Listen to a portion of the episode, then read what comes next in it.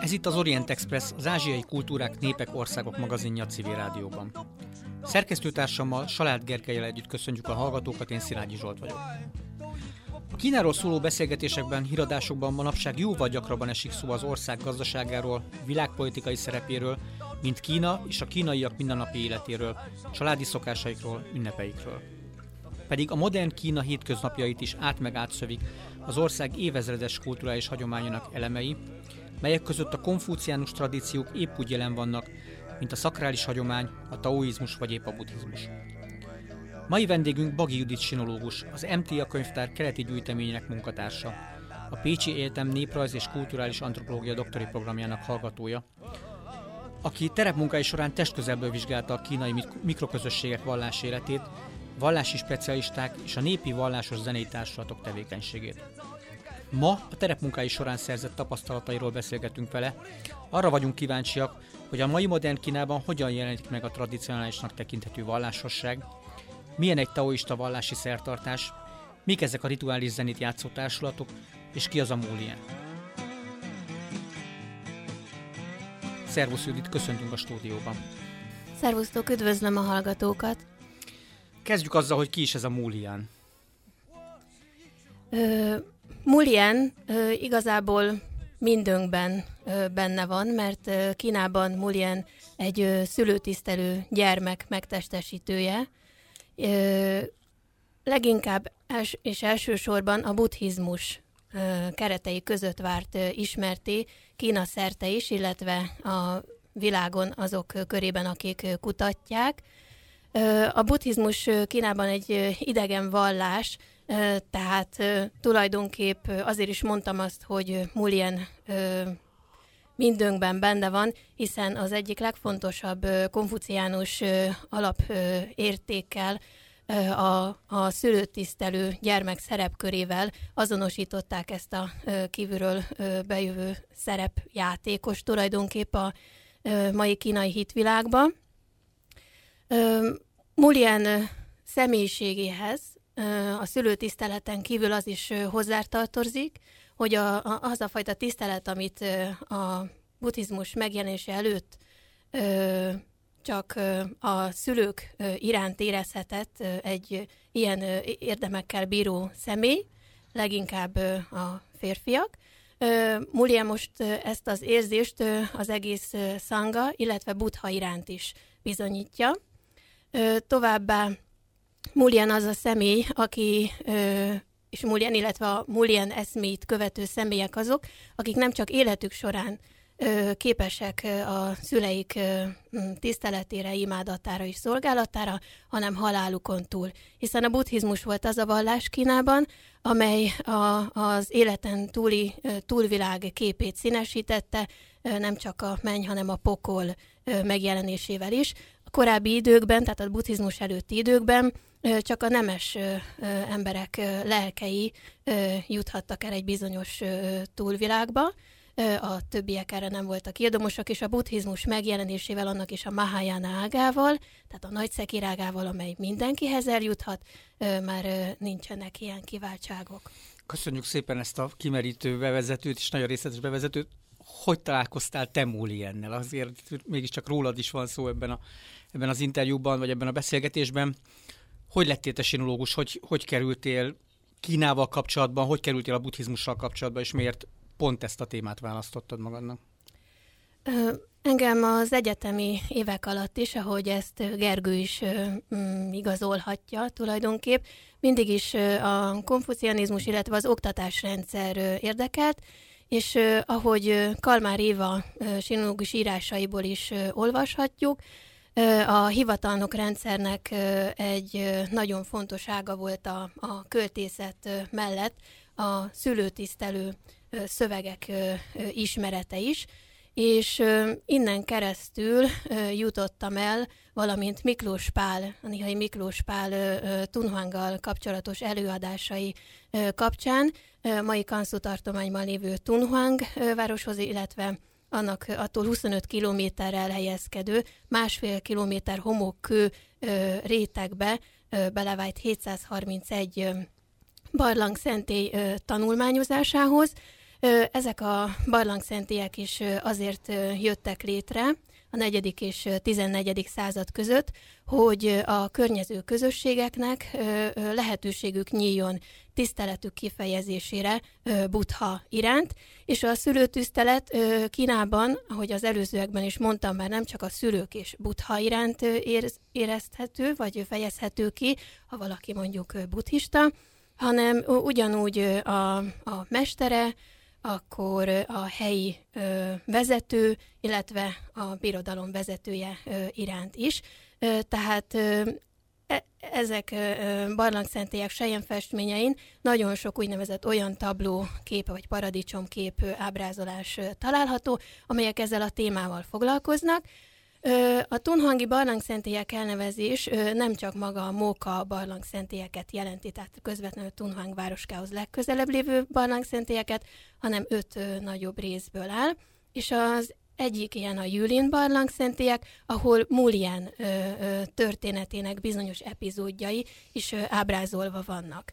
Ö, na most, mivel az egyetemen filológus képzés folyta az én időmben, ezért én is szövegorientált voltam. A kép az nekem, mivel eléggé vizuális vagyok, segédanyagként szolgált, és a 17-es barlangszentében, a Tunhangi 17-es barlangszentében, írott temetőben található gazdag kéziratos állomány egyik-másik kézirata, szútrája, úgynevezett szútrája, szent kézirata, szülőtisztelő szövegeket is tartalmazott, és egy ötödik, illetve nyolcadik századi ö, verziót kezdtem el kutatni.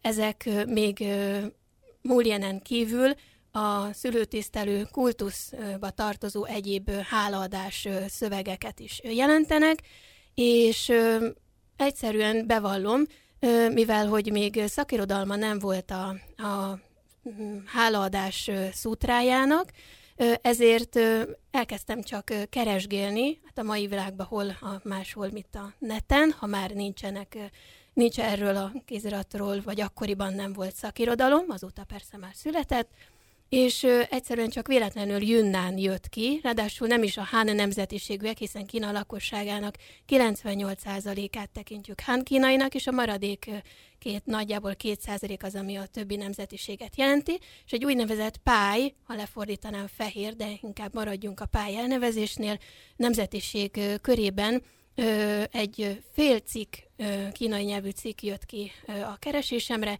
és ott egy Pahancsing nevű szöveg írnak. Hogy ez a Pahancsing most az-e, tehát ez a hálaadás szöveg az-e, amelyeket én kutatom, az nem terült ki a szövegből, mert az egész cikket nem láttam. Így hát segítségül hívtam a Pekingi Társadalom Kutató Intézet, jelen esetben taoista, de egyébként ez a szöveg taoista és buddhista elemeket is tartalmaz, egyik kutatóját, és hát nagy szerencsém volt, mert ő járt Yunnanban, és elsőként egyfajta hálaadás szöveget kutatott és jelentetett meg róla cikket, Úgyhogy ezen tudtam elindulni, ezért Jönnánba mentem, és nem Kánszóba, Tunhuangba, de mivel hát tudjuk... akkor tulajdonképpen arról van szó, hogy te olvastál egy szöveget, dolgoztál rajta Igen. filológusként, és akkor rájöttél, hogy ez működik mind Mert a mai meg akartam napig, tudni. és el akartam megnézni. Pontosan, nem is, hogy elsősorban megnézni, az első gondolom az volt, hogy meg akarom tudni, hogy azok az emberek, akiknek a középkorban, tehát a középkori szövegek és a szövegekhez természetesen kommentárok is tartoznak, tehát egy egész korpuszt kellett ehhez összegyűjteni, nem csak a két szöveget fordítani vagy elemezni. Tehát ahogy a kommentárokban olvashattuk és megjelenítődik, hogy középkorban az embereknek ez mit jelentett, milyen öltözékben jelentek meg mondjuk egy-egy szertartáson, milyen szerepük volt, akkor úgy gondoltam, hogy akkor fontos volt, akkor meg kell nézni, hogy ma milyen ez, mert mindannyian tudjuk, és ha Kínába utaznak, vagy járnak, vagy kínai kapcsolattal rendelkeznek kedves hallgatók, és biztos észlelhetik, hogy a politika egy dolog Kínában, de az emberek belsőjében a konfuciánus hitvilág, a taoista egészséges életszemlélet, illetve a buddhista lélek az együttesen megjelenhet. Tehát ez az a szinkretizmus az, ami nekem is teret adott a kutatás interdisziplináris sátételében. És akkor fogtad magad, felültél egy repülőre, és leszálltál ott, gondolom, Kunmingba, Yunnanba, és beültél valami faluba, ahol még élnek azok a szövegek, amikkel te egy néhány tartományal, meg néhány ezer kilométerrel arrébb találkoztál. Néhány száz évvel korábban, meg, mert ugye néhány... Ez nem olyan egyszerű, először egy ösztöndíjat kellett szereznem, aztán utána egy 46 órás, Pekingből egy 46 órás keményülős vonat utazással megérkeztem Kunmingba, ahol egy 10 órás busz utazással eljutottam Tengchongba, de hogy miért is Tengchongba mentem, az megint csak egy véletlen, mert semmit nem tudtam arról, hogy pontosan a pályoknál, Táliban, Táli városban, amely a híres az Őrhány nevű taváról, ott fogom megtalálni ezt a szöveget, vagy a Táli fuval a korábbi történeti fejezések alapján szoros kapcsolatban lévő Tangchongban.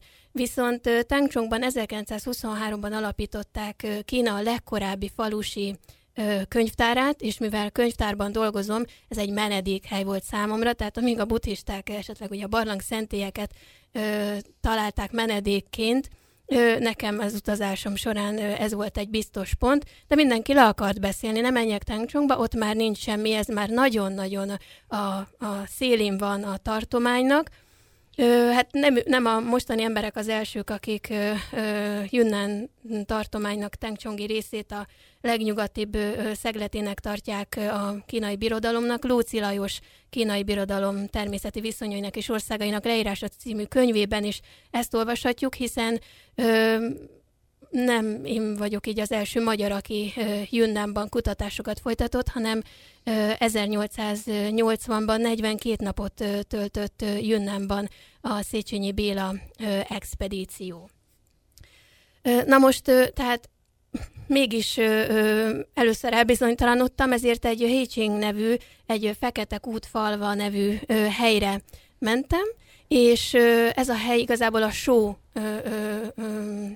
lepárlóiról, sóforrásairól volt híres, és azt gondoltam, hogy hát, ha mivel ezeket a hagyományos munkákat mindennapi, mind a mai napig tovább viszik és élő ezen a területen, hát ha itt találom meg.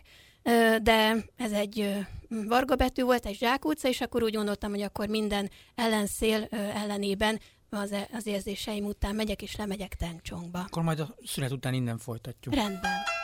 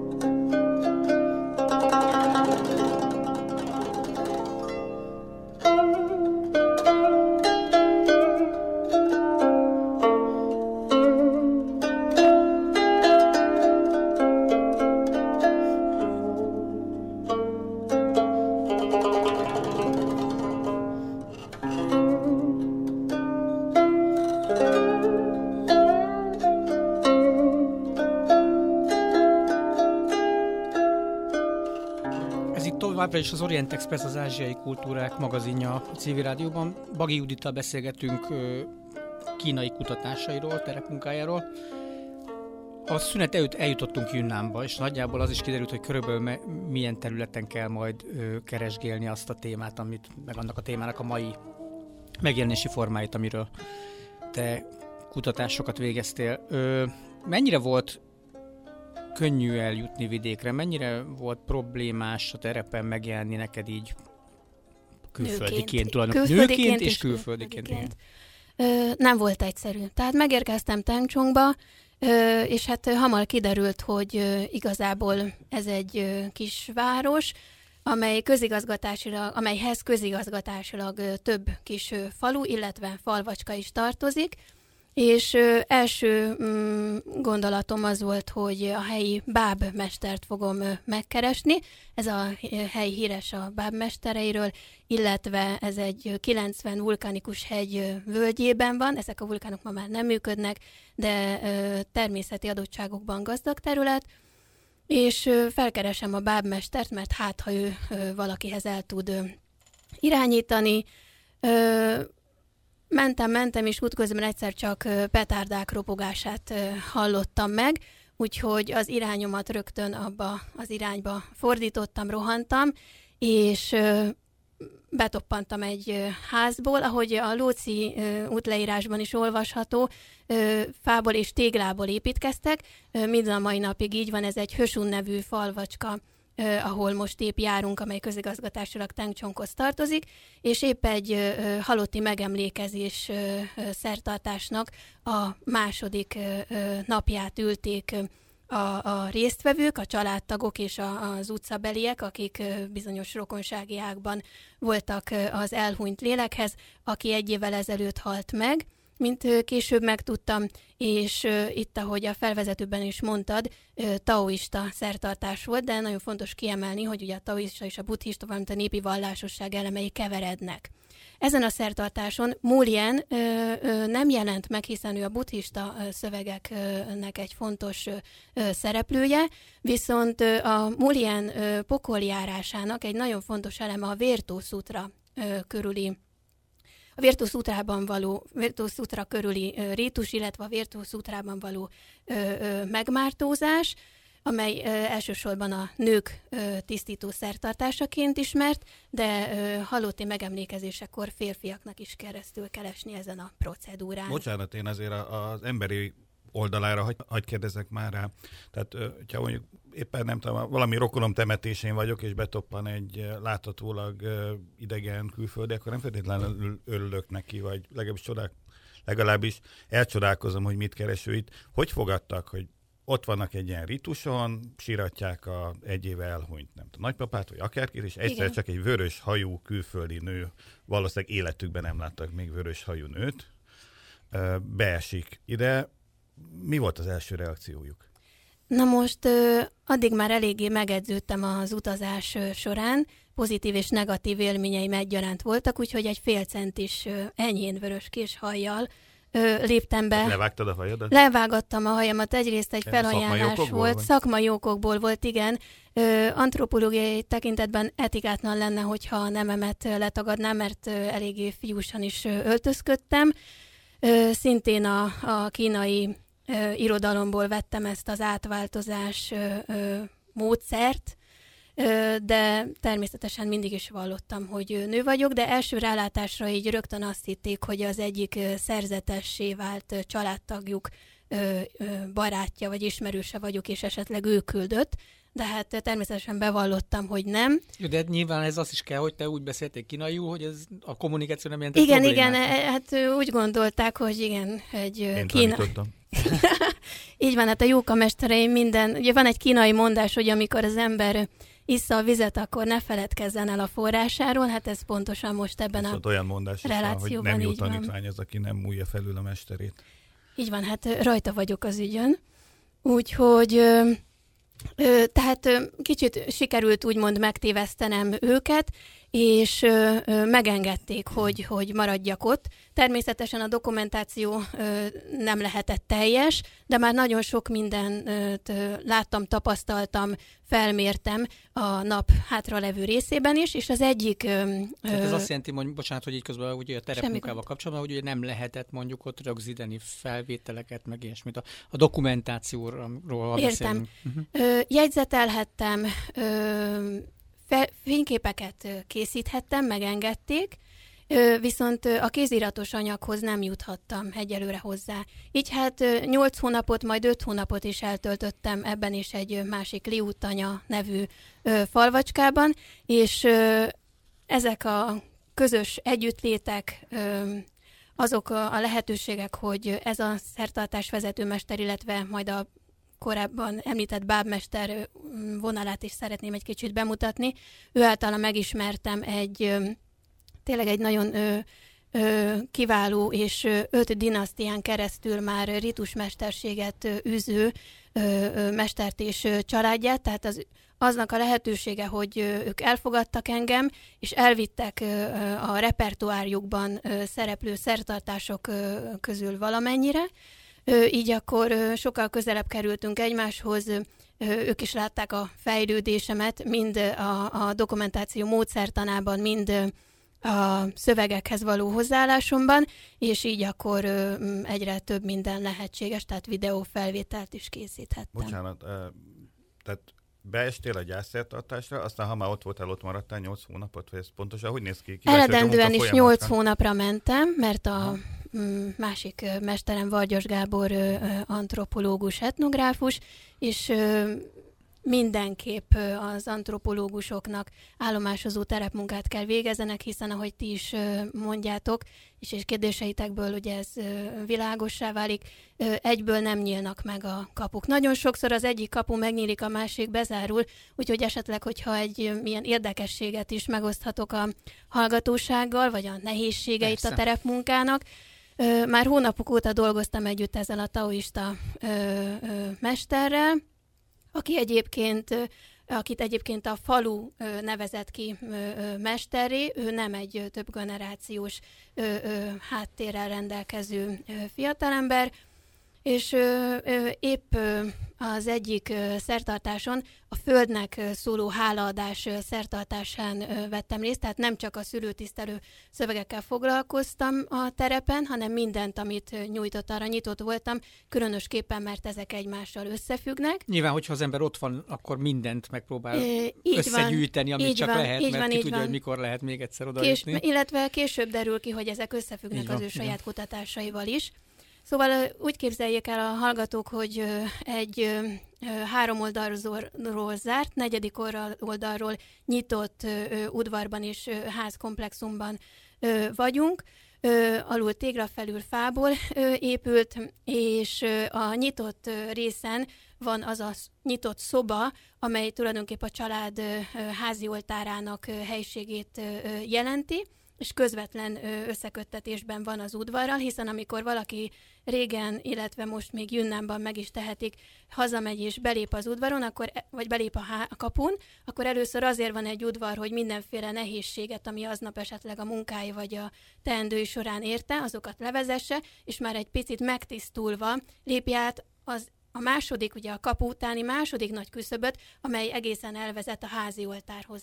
A házi oltárok a kulturális forradalom idején megrongálódtak, de már a szerencsére helyre tudta valamennyi család állítani az oltárt, amely úgy néz ki, hogy három részre tagolódik, eredendően fából kell, hogy épüljön, esetleg mm, anyagilag, ha valaki nem engedheti meg, akkor ugye a számunkra is ismert piros alapon fekete tussal írt formában jelenítik meg. Középen van egy álló oszlop, oltár oszlop, amelyen a, uralkodóhoz, helyi vezetőhöz, mesterhez szólnak, és ott előtte mutathatnak be áldozatokat. Tőre balra lévő másik mm, oszlop felirat a családfőnek szól az ő vezeték nevéhez, hiszen azt tudjuk, hogy ha valaki mondjuk be is házasodik egy kínai családba, akkor már a halottak ünnepén és bármilyen egyéb ünnepkor ő elsősorban a, a, a férje családjának, illetve klánjának az őseihez kell majd szertartásokat bemutasson. És jobb oldalra pedig található a harmadik oltárész, amely a föld istenségéhez, az adott lakhely, a Yang ház, ugye a yin és a Yang fogalmat talán a hallgatók is ö, ö, hallhatták korábban, vagy ismerik, tehát a Yang háznak a föld istenéhez, illetve a konyha istenéhez szól. Tehát ö, itt ö, idáig ö, mm, bejutottam én is, tehát ezen a most az első betoppanós szertartáson, és ö, itt végzik tulajdonképp a, a szertartásokat. Ha ö, konkrét ö, temetkezésről van szó, akkor az oltárt le kell ö, ö, fedni, ö, hiszen ö, a halott is egy tisztátalan formában van jelen, és egy tisztítószertartás során nyitják meg újra az oltárt, illetve ezáltal a csatornát, az utat a, az ősöknek a, az utódaikhoz, de ö, halotti megemlékezések során erre ö, nincsen szükség.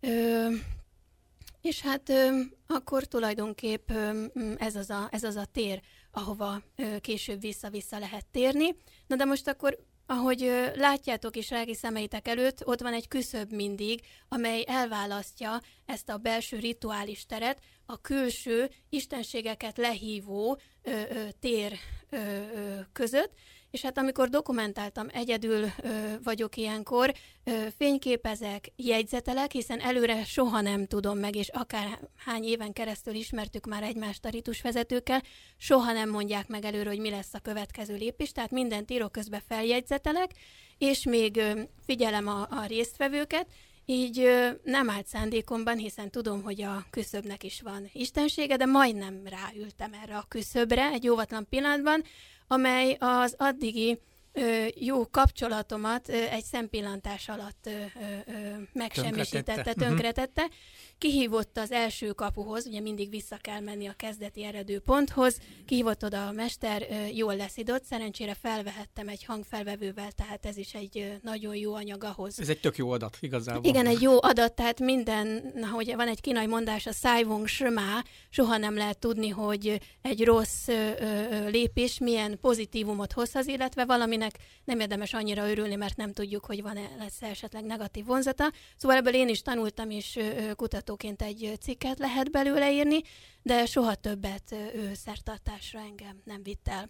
Ebbe Bocsánat, kis... azt, azt megkérdeztetem, hogy ezek a szertartás vezetők vagy mesterek, ezek ö, valamiféle professzionális ö, papok, vagy sámánok, vagy Vallási specialisták. Tehát Ez úgy néz egy- ki, hogy van a falu, ahol élnek az emberek, és van egy ember, vagy egy ö, család, amiből mindig kikerül valaki, aki az ilyen vallási igényeit ellátja a közösségnek? Ez egy nagyon jó kérdés. Én is nem véletlenül ö, hangsúlyoztam ki, hogy ez a mester, a úgynevezett kusz- küszöb ügyes ö, mesterem, a falu közösség által kiválasztott erre a pozícióra, és az elődeinek a tapasztalatait már 16 éves kora óta folyamatosan kísérve a korábbi mestert és a, a, a társulatát, hiszen zenei társulat is csatlakozik ehhez a, a közösséghez, követi és tanulja, ö, ö, sem náluk, sem a rögtön ö, bevezetésre kerülő másik, ugye öt generációs mester esetében sem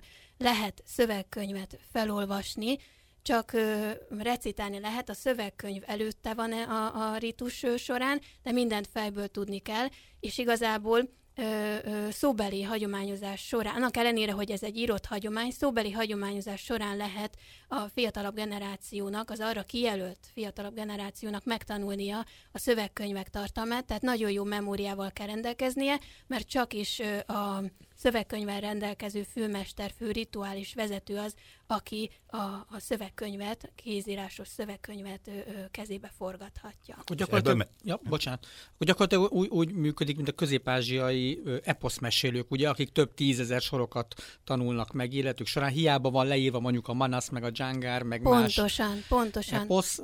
Pontosan. Igen, recitálnak. Bocsánat, Gergő, hogy be... az, hogy azt akarom kérdezni, hogy ebből meg lehet élni? Tehát van, aki tűzoltó lesz, van, aki katona, van, aki szertartásmester, és akkor ebből él? Ö, nagyon sok szertartás ö, ö, mester van már Yunnan szerte is, én most egyelőre csak onnan tudok példákat hozni, illetve Kansu tartományból, viszont nagyon kevés az a mester, akik rájuk hagyományozott kéziratos szövegkönyvállományjal rendelkeznek. Így hát a, a a taoista Szent Hegyen képzést kapó taoista mesterek, lehetnek elég sokan, ők másolhatják ezeket a szövegkönyveket, de nem lesz olyan nagy ö, klientúrája, mint például annak a Liutanyán élő mesternek, aki buddhista és taoista szertartásokat vegyesen mutat be, mert hogy ő már több mint száz évre le tudja vezetni a mesterségét, és ők egy nagyon komoly kéziratos állományjal rendelkeznek, és hát itt jutottunk tulajdonképp a kezdő kérdésre, hogy a tunhuángi kéziratokat akartam összehasonlítani a mai rituális életben használt variánsokkal, és tehát elmentem a bábmesterhez, aki elszomorított, hiszen azt mondta, hogy hát itt Mulienről szó sincs, nála pláne nincs az ő, ő előadásaiban, és amikor látta, hogy eléggé kétségbe estem, akkor azt mondta, viszont be akar mutatni egy ö, ö, vallási zenei társulat ö, tagjának, amelynek ő is tagja. Mint kiderült, ezek a Dongjing zenei társulatok is csak Yunnanban ö, működnek, tánkori ö, zenei ö, elemekkel gazdag ö, taoista és konfuciánus ö, ö, szövegeket, valamint buddhista, kisebb ö, részben buddhista szövegeket is recitáló, illetve éneklő közösségek ezek, tehát minden falva, faluban vannak, természetesen nem olyan nagy számban, mint az 1970-es évek előtti időszakban, de nagyon sok helyen fennmaradtak a szövegek. Szóval bemutat egy itteni tagnak, mert hogy ő egy vallási specialista. És itt szeretnék megemlékezni az első igazi adatközlömről, aki ma már nincs közöttünk, és bár objektíven kell kezelni ezeket a dolgokat antropológusként a terepen, mégis az ember, mégis emberből van az antropológus is. Ez a fiatal Liu nevű ö, ö, bábmester, szintén bábmester, volt az, aki bemutatott ennek a családnak, az ő nagybátyja, ez a ritusvezető, aki már a negyedik generáció, és az ő fia ugye az ötödik generációs mester, és ők azok, akik Junnanban egyedülállóként múljen pokoljárás ritust adnak elő, mégpedig buddhista szertartás keretén belül egy hétnapos szertartáson én is részt vettem, hiszen ez maga a temetke, temetéskor és halotti megemlékezéskor is családoknál, illetve templomi közösségi formában is jelen van. Nőként nem vehetek részt a klánok családok megrendezte eseményeken, mivel ott csak férfiak vehetnek részt, nők tisztátalansága miatt még nem is asszisztálhatnak a szertartásokhoz, de templom közösségén igen.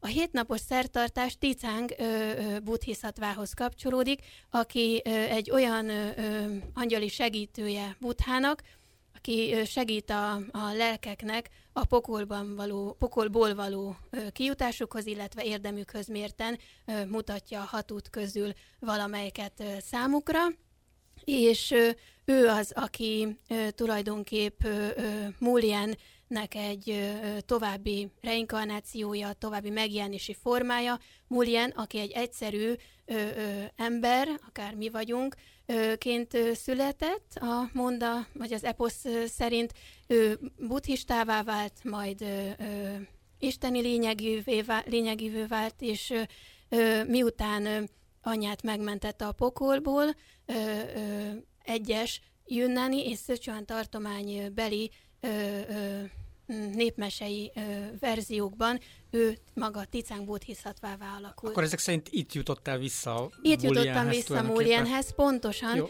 de ehhez uh-huh. egy ilyen hosszú út ö, vezetett. Jó, akkor innen folytatjuk majd, jó? Rendben. 宝鼎热冥香，普遍 方。乘风携法中王奉献法中王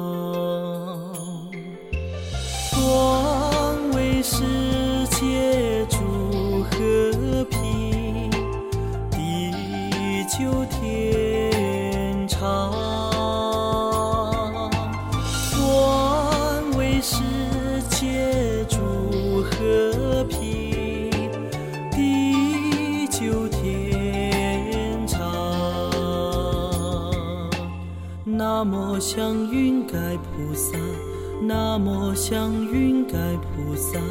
南无祥云盖菩萨摩诃萨。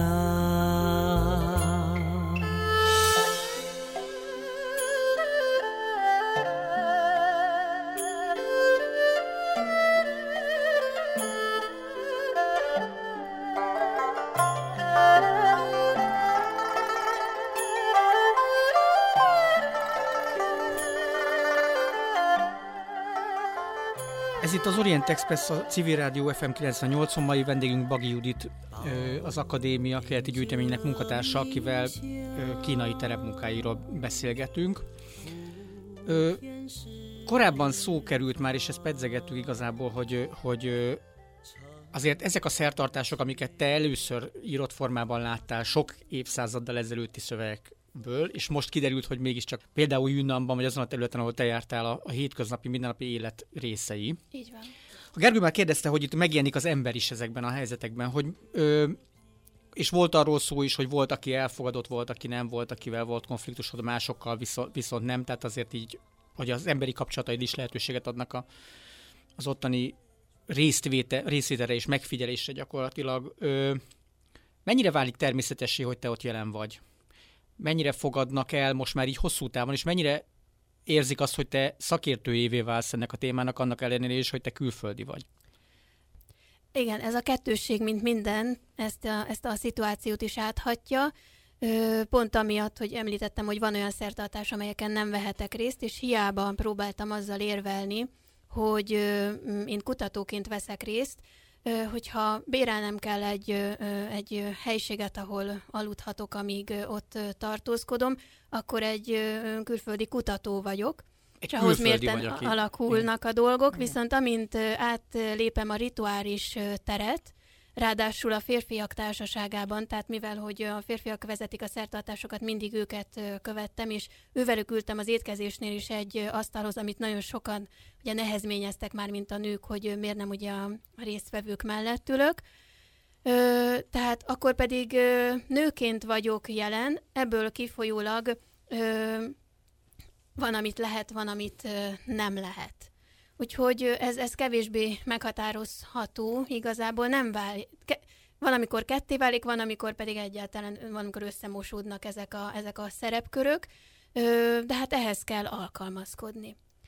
Például, ö, tehát ezen a hétnapos szertartás sorozaton, amelyről az előbb ö, is ö, beszéltünk, mm, úgy képzeljétek el, hogy ö, 49 szertartásról, 35 ö, szövegkönyv recitálásáról van szó, illetve, ahogy a taoista mester jellemzi ezen mm, buddhista és taoista népi vallás elemeket, mint felhasználó mestereket, tulajdonképpen egy ö, opera, egy színtársulati előadások is, egy vallási rituális előadásokat is ö, jelentenek ezek a szertartások, nem mindegyik, de például Múlien pokoljárása, vagy a ö, körüli ö, tisztító szertartás azok ilyenek. Ekkor az emberek, a résztvevők is szerves részét képezik a szertartásnak, de mediátorra, közvetítőre, de nevezhetjük őket sámánnak, hiszen sámáni elemeket alkalmaznak a, a, a szertartás előadása során, van szükségük, és ö, ö, mindenki a halotti öltözetébe öltözik, na hát ezt korábbi szövegekből, ö, ö, Tunhangi vagy a buddhista kánonban fennmaradt verziókból lehetett nem olyan részletesen, de lehetett olvasni. Na most itt akkor megjelenítődött előttem, amelyről korábban ugye adatokat gyűjtöttem, tehát ö, felveszik halotti öltözetüket, igyekeznek ö, ö, ilyen ö, társ, templomközösségi szertartásokon minél többször mondjuk életük során részt venni, akár mondjuk valamelyik családtagjuk vagy rokonuk üdvének érdekében, mert ezen túl saját magukért is nagyon sokat tesznek, hiszen amikor a tíz király előtti pokoljárás van egy másik szertartás során, akkor ö, saját magukként jelennek ö, ö, meg, és ö, azért fontos, hogy a halotti öltözetük ö, rajtuk legyen, mert így már a tíz király látja őket, és majdan, amikor ők eljutnak ide, akkor felismerhetőké válnak. Tehát mindenkinek van egy olyan ruhája, amiről tudja, hogy majd ebben fogják el. Pontosan, pontosan. Ugye régen mi még a Vasiljev ö, könyvéből ö, tanultuk a, a kínai hitvilágot, és már abban a könyvben is ö, nagyon precízen ö, le van ö, írva, hogy ha valaki a 60 éves lesz, ugye nem soká ö, itt a disznó éve, és ö, mm, e kapcsán is, tehát aki pont a Eléri ezt a ciklust, 12-es igen. ciklusát Mhm. eléri, akkor elkezdi készíteni a, a, a koporsóját. Na most ö, ö, a halotti öltözet elkészítésével nem várnak idáig, Kínában már azért a 40-es éveiben járó, már mint Dél-Kínában a 40-es éveiben járó embereknek unokáik születnek, tehát már ez az az élet szakasz, amikor elkészítetik a halotti öltözetüket, és elkezdenek ilyen szertartásokra járni. Természetesen főleg a nők, mert mezőgazdaságból élő közösségek ezek, tehát a férfiak kevésbé érnek rá. No és mm, az elfogadásról ugye itt is hozhatok egy példát, a nők kevésbé tudnak írni, 16 éves korukig mindenképp tanulnak, de később aztán a házi munka és egyéb ugye családalapítás azért elvonja a figyelmüket az írásbeliség min, élethosszig tartó fejlesztéséből, és hát sokszor a nevüket tudják leírni.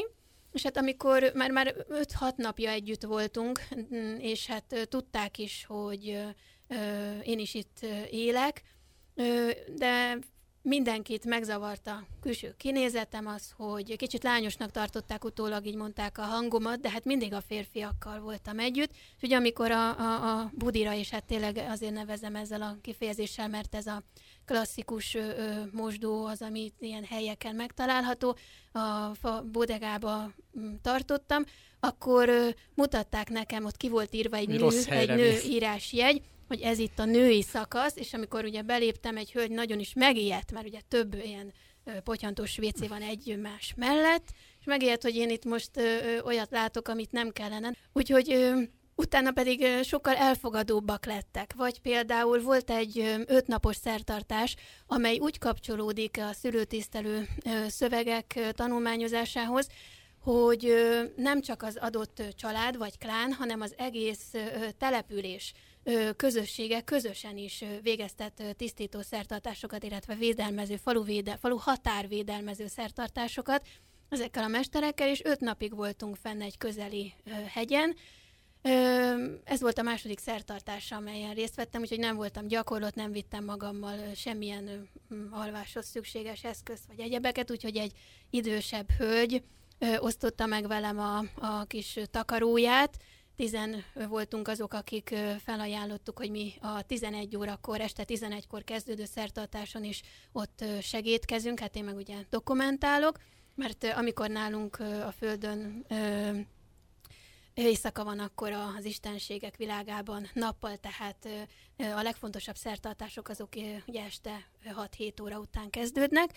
Amikor ez az ötnapos szertartás volt itt a hegyen, akkor igazából ez a fajta együttlét és együttlakás volt az, amely megnyitotta az embereket irányomba, és bár úgymond hivatalosan nem mertek megnyílni, de az erdő rejtekeibe, amikor éppen a mosdóba indultam ott valamelyik fához, akkor félrehúztak, hogy ők szeretnék, ha felvenném azokat a népdalokat, amelyeket ők maguk írnak, és el szeretnék ebbe énekelni az életüket.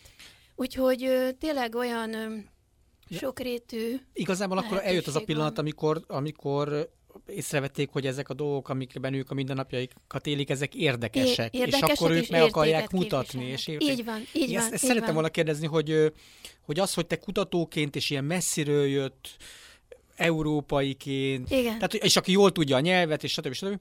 Tehát, hogy kutatóként érdeklődsz ezek, ez, ez iránt a téma iránt, azért ez legitimálja is ezt az egész dolgot. Tehát ad egyfajta presztíst annak talán, vagy nem tudom, hogy érezted-e ezt inkább, mert mondjuk a nőkkel és ezekkel a népdalokkal kapcsolatban ez így egyértelmű. A szakrai szertartásokkal kapcsolatban már talán kevésbé egyértelmű, bárki tudja. Ö, az egyértelműség ö, tavaly, tehát 2018 mm, mm, nyarán vált ö, igazán ö, mm, számomra uh-huh. is nyilvánvalóvá, mivel van egy szertartás, amelyet nagyon szeretnék, hiszen az egyik főszövegemhez kapcsolódik, nem vehetek részt, ne kellene évente kétszer is megrendezésre kerül, férfiak ö, ö, ö, megrendeztetik ezeket a szertartásokat, és videókat kezdtek el nekem erről küldeni, hát félperceseket, ö, tudományos szempontból, ezeket nem tudom felhasználni. Nyilván de előkapják már... a mobiltelefonjukat, igen, és igen, igen, igen, vidéken, és azzal... Junnanban egy kis faluban csinálnak felvételeket, és elküldi. Így van. Viszont már ö, ö, tudják, hogy ez nekem mennyire fontos, és bár nem vehetek részt, de, de már valamilyen szinten bevonnak ö, ebbe. Tehát, ö, és nagyon várják, hogy, hogy megírjam, és végre tehát könyvformájában is megjelenjen ez az anyag, és szeretnék, hogy kínaiul is, mert, mert akkor szeretnék a, a, az ő ö, házi oltárukon ezt ö, kitenni, hiszen úgy kell elképzelni, hogy ezek a, a, a közösségek ö, az őskultusszal kapcsolatban azért ö, nagyon alaposak, és a kínai kormány is a, ö, mostanában nagyon ö, támogatja azokat a helyi, hely, helyi történészeket, akik felgöngyölíthetik a családok, klánoknak a, a családfáit, és a Liu mestereméknek is, a Liu tanyabeli buddhista mesteréknek is egy egész vaskos könyv formájában jelentették meg a, a, a falu közösségnek a, a családfáját, hiszen ott mindenki Liu és mindenki valamilyen ágazati kapcsolatban van egymással, és, és ők voltak az elsők, akik, akik azt mondták, hogy, hogy, hogy nagyon örülnének annak, hogy akkor nem csak a, a a családi vonaluk legyen ennyire dokumentált, hanem az ő munkájuk, életvitelük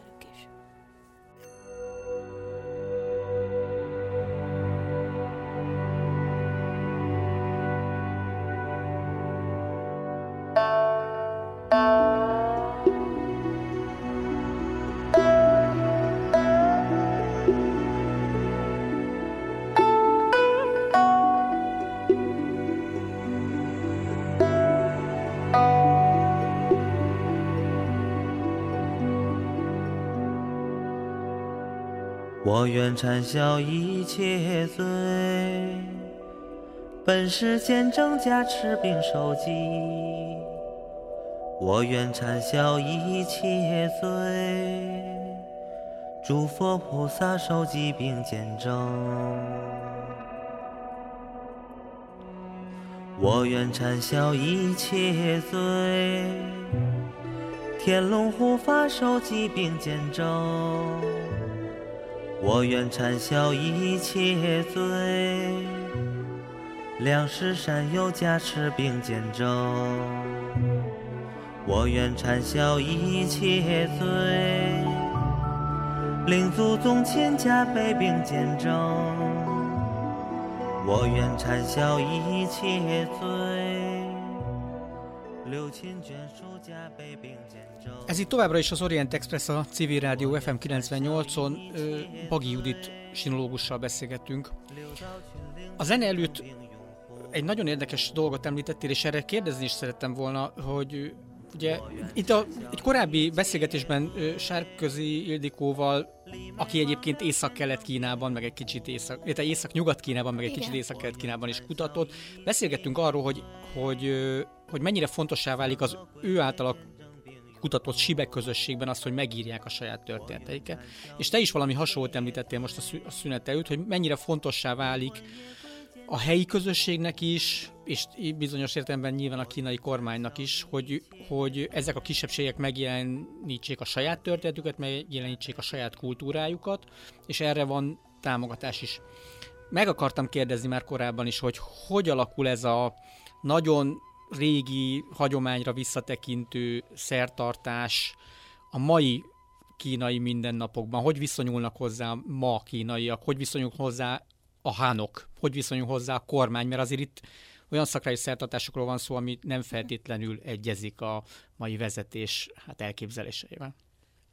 A mai vezetést ma már egyre inkább támogatja ezen szertartásunknak a létjogosultságát, ösztönzi a mestereket, ö, ö, nemzeti ö, világ, nemzeti örökség ö, hivatal ö, létrejött. Fel fog kerülni hamarosan az ENSZ listára, vagy nem tudom. És az én mesteremék is kaptak egy elismerést, miszerint az ő mesterségük is része ennek a, a, az egésznek. Nagyon fontos kiemeljem, hogy bár ugye ösztönösen mondtad, hogy Jünnan is, hogy említettem ugye a pályokat is, bár őrük most részletesen nem beszéltünk, uh-huh. ez mhm. megér egy következő misét, de a pályokon kívül én hán kínai közösségekben találtam meg a számításaimat, a, kutatási témámnak megfelelő szövegeket, amelybe igazából még én magam sem hittem, de mások sem, hiszen Yunnan nem arról híres, pont arról, hogy ugye sok nemzetiségű, Igen. sokszínű, te, akár természeti viszonyokban, akár ugye az emberekben. Viszont a másik kutatási területem, ahonnan kiindultunk így a beszélgetési beszélgetésünk elején, az ugye Kansu és Tunhuanghoz vezethető.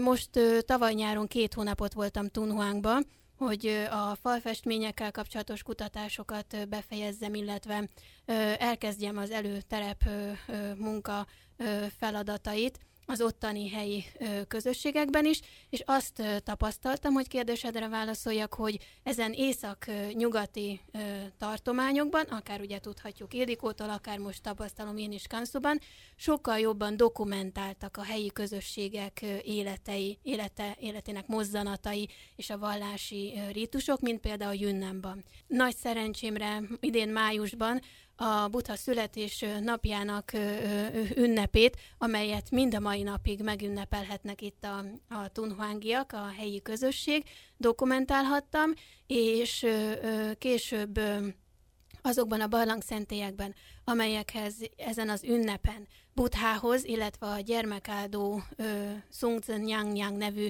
istenséghez szólnak, amelynek ünnepe hét nappal később van a, a Buddha születésnapjához. Tehát itt a, a, a, a falakon, a, a barlangszentélyek falain az 1930-as évek előtti, tehát ilyen 19. század végi, 20. század elejé mm, ritus feliratok maradványait ö, találtam meg, találtuk meg ö, Sun ö, tanár úrral, aki a kísérőm volt, hiszen a barlangszentélyekben mm, mindig van egy ö, kísérő tanár, ahonnan kiindultunk, vagyis hogy a kutatásaidat tunhuangi szövegekkel kezdted, amiben megjelenik Múli ennek a szülőtisztelet, mint a képének az alakja, és aztán eljutottál Yunnanba, a ezer éves szövegektől mai ritusokig megtaláltad a kettő között a kapcsolatot? Tehát itt ugyanarról a sztoriról van szó a mai Yunnani ritusokban, amiről a pár száz vagy akár ezer éves tunhangi kéziratok beszélnek?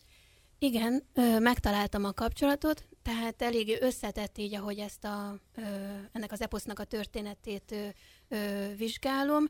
Egyrészt van ugye térben az északi szárazföldi sejemút és a délnyugati szárazföldi sejemút kapcsolat közöttük ö, Szöcsuán tartomány, ö, és az ottani hitvilág ö, képileg ö, megjelenik a falfestményeken, nem csak a Mulierről, mert ugye az ugye kevésbé, hanem az ő ö, ö, körébe tartozó ö, szövegkorpusznak a, a szövegeinek ábrázolása, amelyek megjelennek Junnánban rítusok során, és nagyon remélem, hogyha ö, sikerül későbbi ösztöndiakat ö, kapjak, akkor ezt Kanszóban is megtalálom azokat a helyeket, dokumentálva még ilyen rítusok ö, nincsenek. Ö, összehasonlítottam, hogy milyen hatások figyelhetők meg a junnani rítusokon használt képek, mert ugye egyrészt a szertartásvezetők átlényegülnek az adott ugye eposz szerep beosztása szerint, másrésztről használnak képi illusztrációkat is, és azoknak egy jó része a tunhuangi, illetve a Nanchingi későbbi könyvomtatás során ismerté vált képi ábrázolásnak az elemeit használják, nem ismerik, de a, az idők során ez valamilyen formában eljutott hozzájuk. Leginkább ez a mongol időkre tehető vissza, legalábbis ahogy a jünnániak erről gondolkodnak. Ez az a 13. századi mongol hódítás. Így van, így van, mert ugye jünnánig is elért, és úgy tartják, hogy bizonyos kultúrás elemek, akár a, a zeneiség, amely a vallási zenei társulatuk zenei repertoárjában megőrződött, az a mai Nancsing környéki területről jött, ahol viszont nagyon sok paucsúan irodalmi formában, tehát 14. századi minkori irodalmi formában adnak elő bizonyos szövegeket, és akkor itt érünk még a Gergőnek a szánt, és hát igaz mindenkinek szánt válaszom második feléhez, hogy térben, képben, szövegben pedig különböző irodalmi formákban megjelenő szövegvariánsokról ö, van itt szó. Egyrészt volt ugye a Szótra irodalom Tunhuangban, illetve ott is van egy Yuan Chi nevű ö, ö, szövegvariáns, amely tulajdonképp a leghétköznapibb módon fejezi ki a bonyolultabb, főleg a szerzetesek White fülének szóló, vagy annak megfelelő ö, szövegnek a tartalmát és Chiangchingben, vagyis ö, mesemondó formában pedig Yunnanban ö, találtam ö, ilyen ö,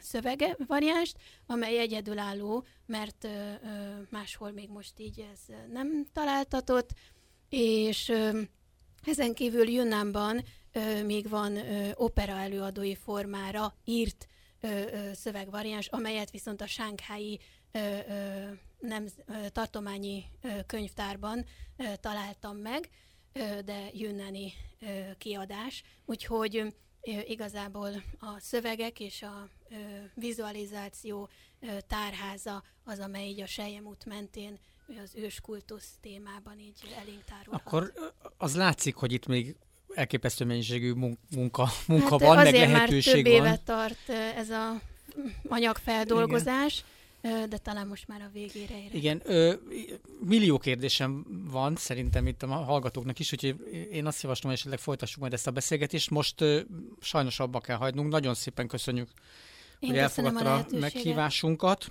Ö, köszönjük a hallgatónak a figyelmet. Önök az Orient Express a Civil Rádió ázsiai magazinját hallották, a műsort Salád Gergely és Szilágyi Zsolt vezette.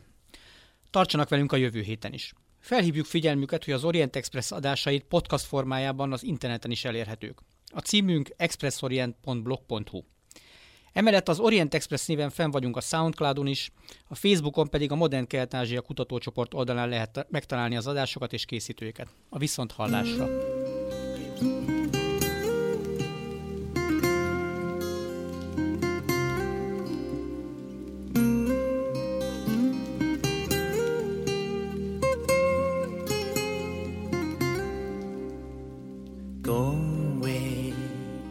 往昔三千年，花会争艳，四月天。蓝地你恩重，十字红，大同世界，我成仙。人生不过有因缘，富贵荣华谁比肩？独我山中修行去，菩提之下无。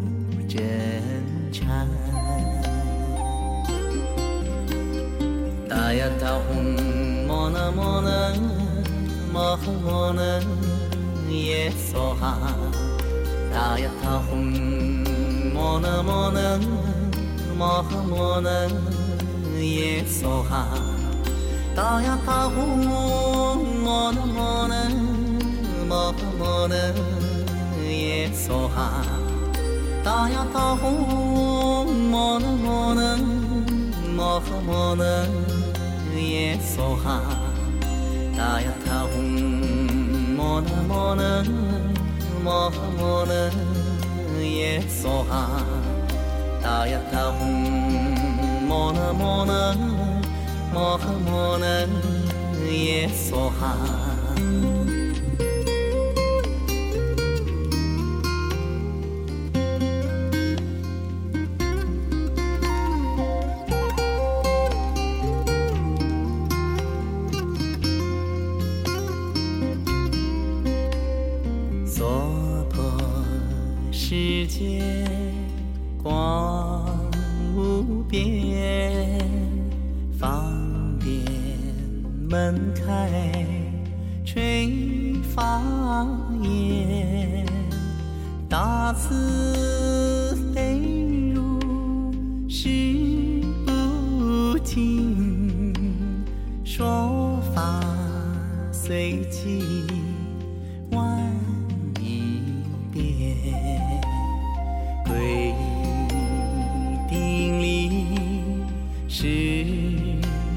前觉知心话日月闲信手拈来长供养同登一位法旨船。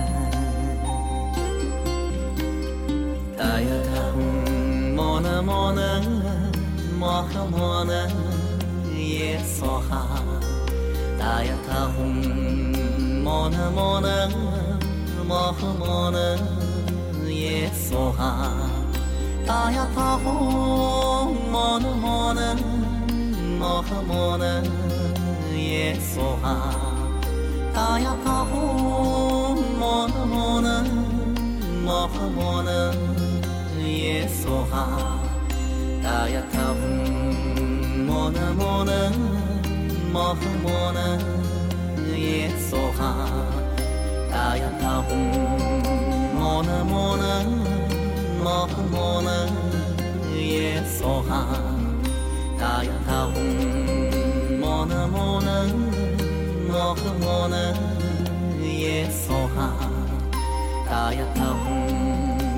呐摩呐。摩诃摩那耶娑诃，达雅。